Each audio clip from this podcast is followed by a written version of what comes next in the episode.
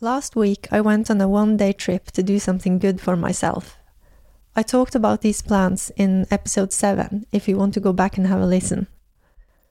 I had tons of butterflies, and it was a bit difficult for me to leave home.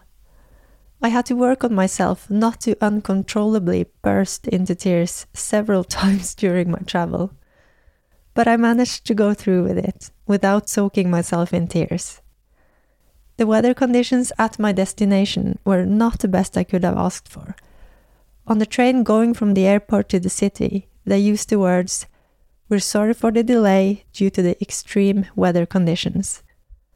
Personally, I wouldn't call it extreme, but a blizzard in a larger city usually entails a bit of chaos. Anyways, I got to my meeting, which was with a wonderful mindset and mental coach for entrepreneurs called Helene Nilsen. And to be clear, this is not a paid partnership. I just love her and what she does. And if anyone is interested in starting their own business or already have their own business and need some help and motivation to lift it to the next level, Helene is your person. For any Scandinavian entrepreneurs interested, you'll find a link in the show notes. And I guess for anyone else interested, just contact her. I'm sure she'll welcome you with open arms. So, back to the story. We had our meeting, and I didn't check my phone or any news during that time. By the time we had finished, the blizzard had been going on for hours, making the train stop, the airport close, and the only way of transportation from the city to the airport was by bus or taxi. I went together with three other people to take a taxi. We got in the taxi line with hundreds of other people who were also going to the airport. While snailing our way forward, we discussed back and forth whether it was better to wait for the trains to start running or jump in a taxi, which, under these conditions, could take nearly two hours to get to the airport, versus under 30 minutes by train. Also, rush hour was about to start, making the wait for the train feel preferable, despite being quite cold outside. I, along with two of the other three, stayed back to wait for the train. We'd been told they might start running in half an hour. That proved to be the lesser smart choice. when the half hour was over, we got the message that it would take at least another hour for the train to be able to go. So back into the taxi line we went.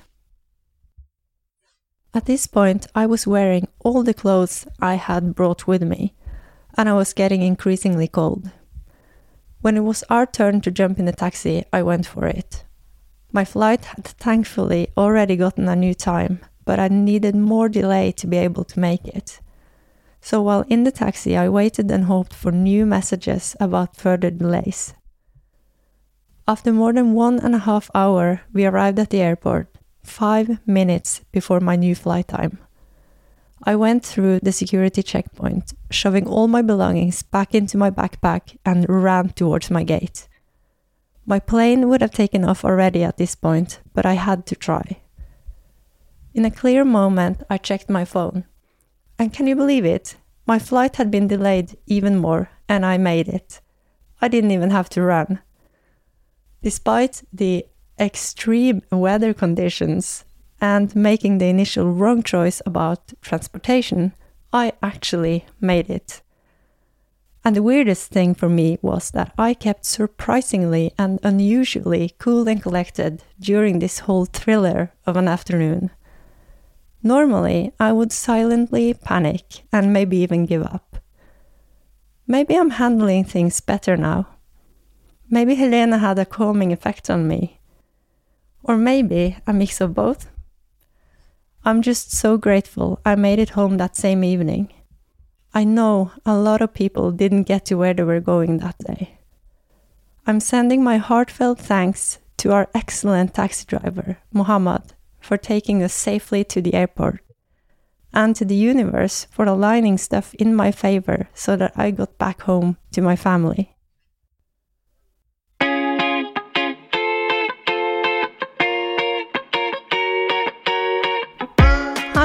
I'm Solveig, and I'm so happy that you're here with me. It's 2024, a new year. I really hope it will be a good one for both you and me. As years have come and gone, I've become less and less fan of all the hype around the beginning of the year and now's your chance to make the best year of your life and I'm gonna start this or stop doing that and so on. It stresses me out. Believe me, I get that exciting and good feeling a new year can bring with new beginnings and a mindset that you can start with a clean slate. What I don't really get is why a beginning can't just be when you become aware that you want something new to happen or to change something, regardless of what time of year it is. Why are we upping the expectations so much around New Year's? Creating so much fuss and kind of setting ourselves up to fail because we go in with an all or nothing attitude to this new goal for the year. I think most people are aware that lots and lots of New Year resolutions fall through. Maybe it's the way we set our goals and that we want and expect results right away or as soon as possible. Maybe we feel like it's something magical about a new year that makes us believe that we can do anything in no time. And as the days go by, the magic gradually disappears. Maybe we go about our goals in a way that aren't aligned with us. Setting goals out of what we think we should be doing, maybe even what we think others expect us to do or be, but not out of our true selves and what's truly important to us. Sounds familiar? If you've listened to earlier episode of this podcast, you know that this would be typical for the previous versions of me. Speaking for myself, having set numerous unrealistic New Year resolutions throughout the years, uh, which, by the way, I guess all fell through, I think it's a mixture of things. I think societal expectations and norms and how we've been conditioned definitely play a part. And I think how the human brain works, the psychology behind behavior and motivation, is also important in why the classical hairy goals set for a new year fades out and people fall back into old habits and patterns after just weeks. And thinking these things made me curious. Why is goal setting so easy, and especially when the new year is approaching? And why do many manage to go at them so positively and vigorously when a new year starts, but then fizzle out some weeks later?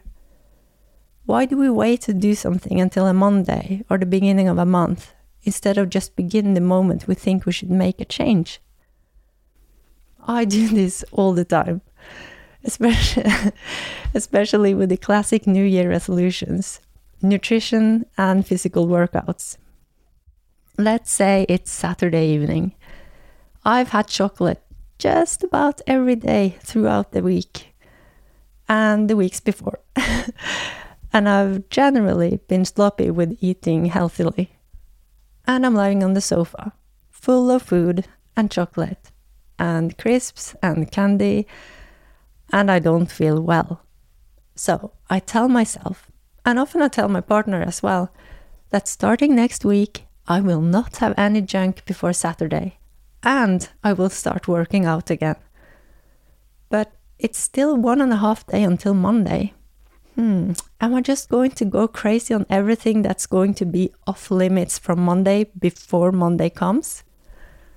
that doesn't make any sense. I'm basically letting myself self destruct for one more day because it somehow is more convenient and feels easier to start on a Monday. Why does my brain work like that? For now, I'm just going to dip my toe into the pool that is human behavior to see if I can understand this a bit better and why my usual New Year resolutions don't stick. And then I'll tell you about what I'm doing instead. So it seems the fresh start effect, a phenomenon where a temporal landmark like a new year, a Monday, the first of a month or your birthday, for instance, really ups the motivation for change and the feeling that you can accomplish your goals. A temporal landmark has the effect that you can separate your past from your future, your imperfections and failures from your successes to come, and the new version of yourself. Thinking about this in the context of my own life, I figure that the magic around the beginning of a new year is something I want to hold on to. But for me, it's how I go about my goals that's setting me up to fail. The all or nothing attitude, the self inflicted pressure I allow to get to my head, the negative mindset towards myself, my lack of capabilities, and my inability to change it's the thought that I have to perform and attain my goals as soon as possible. And more dangerously, that I'm not allowed to fail. I feel like I need to nail it right away. And if I don't, I might as well give up. That was the old me. The one that never managed to reach any of the New Year resolutions or goals set to become a better version of herself. The one that beat herself up for the smallest things and that spoke to herself not from a place of love, understanding, and support, but from self hate, prejudice, and disgust. Instead of thinking that failure and adversity gave opportunity to learn and grow, I saw that as proof that I sucked and that I didn't have what it took. And a lot of the time, I still think like this as default. But now I know that I can't really expect to truly learn and evolve unless I fail, get curious, and reflect on how I can try something different next time. So, every time I become aware that I autopilot myself into negative self talk, I try to remind myself that that has never helped me and that I need to go about it in a different way, leading myself back to my new path of self love. And this is so hard though, changing these set behaviors and patterns. If you can figure out why changing your behavior or reaching a goal is hard for you, it might be a bit easier to get started on that change or moving towards your goal. Does it require you to attain new skills or knowledge? Or do you have that but lack motivation and willpower to do the work? For me, it's often a combination of those. I've probably mentioned it several times in previous episodes, but linking your goals to your values can definitely make it easier to work towards reaching them. If you have a strong enough why, it will be easier to motivate yourself to do the work even on the days that aren't temporal landmarks. Also, Another tip here is to focus on one goal at a time. The human brain isn't able to focus on several things at once. Multitasking is kind of bullshit, at least as I see it. The focus just jumps from one thing to the next, and the consequence is usually a bad compromise at best, and a tired mind. When going at your goals, it might be beneficial to break it down into smaller ones. To start small is good because it's easier to attain small goals. And once you've attained a goal, no matter how small, you have showed yourself that you are able to do it. That might both increase motivation to keep going and increase your confidence in yourself and your ability to accomplish things. Then you can move on to your next small goal.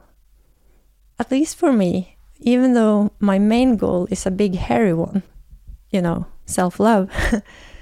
I work on doing those small everyday things that moves me in the right direction, setting the bar low and then working myself very gradually upwards. And for me, it really helps noticing that I, for instance, respond differently to something that previously would have set off an entirely different and unwanted reaction. To take the time to notice that all the work pays off even though it might be hard to see while in the midst of things. I feel like this is especially important when your goal isn't directly measurable and straightforward to compare to your starting point. Self development, for example, might be difficult to keep track on because the changes are subtle and gradual. Another thing when changing a habit, which I guess will be kind of the same as changing a behavior, is that it's recommended to couple the new desired habit or behavior with a good enough reward so that you associate it with something positive. And this makes a lot of sense because, of course, you'd like to continue doing something that rewards you and feels good. That's also why it can feel hard to change set habits and behaviors because those old patterns are rewarding you in some kind of way, even if they in general might be bad for you. Experts and researchers are debating how long it takes to change a habit. Not debating, but they're not agreeing. but in general, I think the literature is pointing towards a little over two months. I try not to get hung up in numbers because I know my brain well enough and I can easily conclude that I'm not able to change a habit once I'm past that timeline and the habit seemingly hasn't stuck. What I do instead is to think that it can and probably will take a long time. And the most important thing I can do if I really want to change is to keep going. Eventually, it will stick. I try and avoid thinking there's a magic timeline where everything will be easy after reaching that. Some weeks back, when I was on the treadmill, something cool came up for me. And I'm not mentioning the treadmill to boast about getting active, it has a purpose. I'll come back to that in a bit. So, I realized that I haven't been working out consistently for years. It's only been occasionally and I started thinking that doing this for myself is good in so many ways. The obvious are physically, and I guess most people also know it's good for the mental health to get active. But did you know that when moving your body, you're also accessing something else in your brain by the alter of brainwave frequency that happens during physical activity? That's why I mentioned the treadmill. For example, you can feel more creative and ideas and new thoughts may pop up. There's a whole science to this, and I'm not at all educated within it. I've just heard and read a tiny bit about this before, and I won't go into this now. But I've been curious about it and experienced it several times, and this time I got a different kind of download and sort of a new revelation that's made my mindset shift a bit.